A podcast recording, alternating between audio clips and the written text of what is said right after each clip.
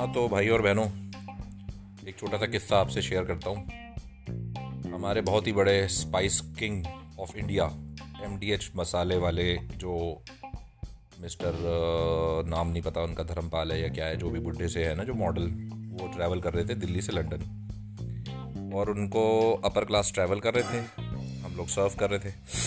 उन्होंने खाना खाया, जब खाना ख़त्म हो गया तो प्लेट में उन्होंने निकाले अपने डेंचर्स और उसको वहीं धो दिया। फिर उन्होंने अपने हाथ वाथ भी उसी प्लेट में धो दिए।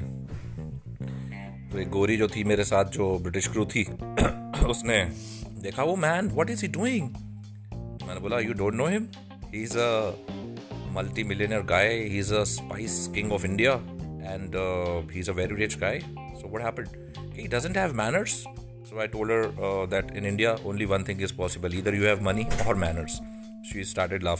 This is what is he? What is he doing?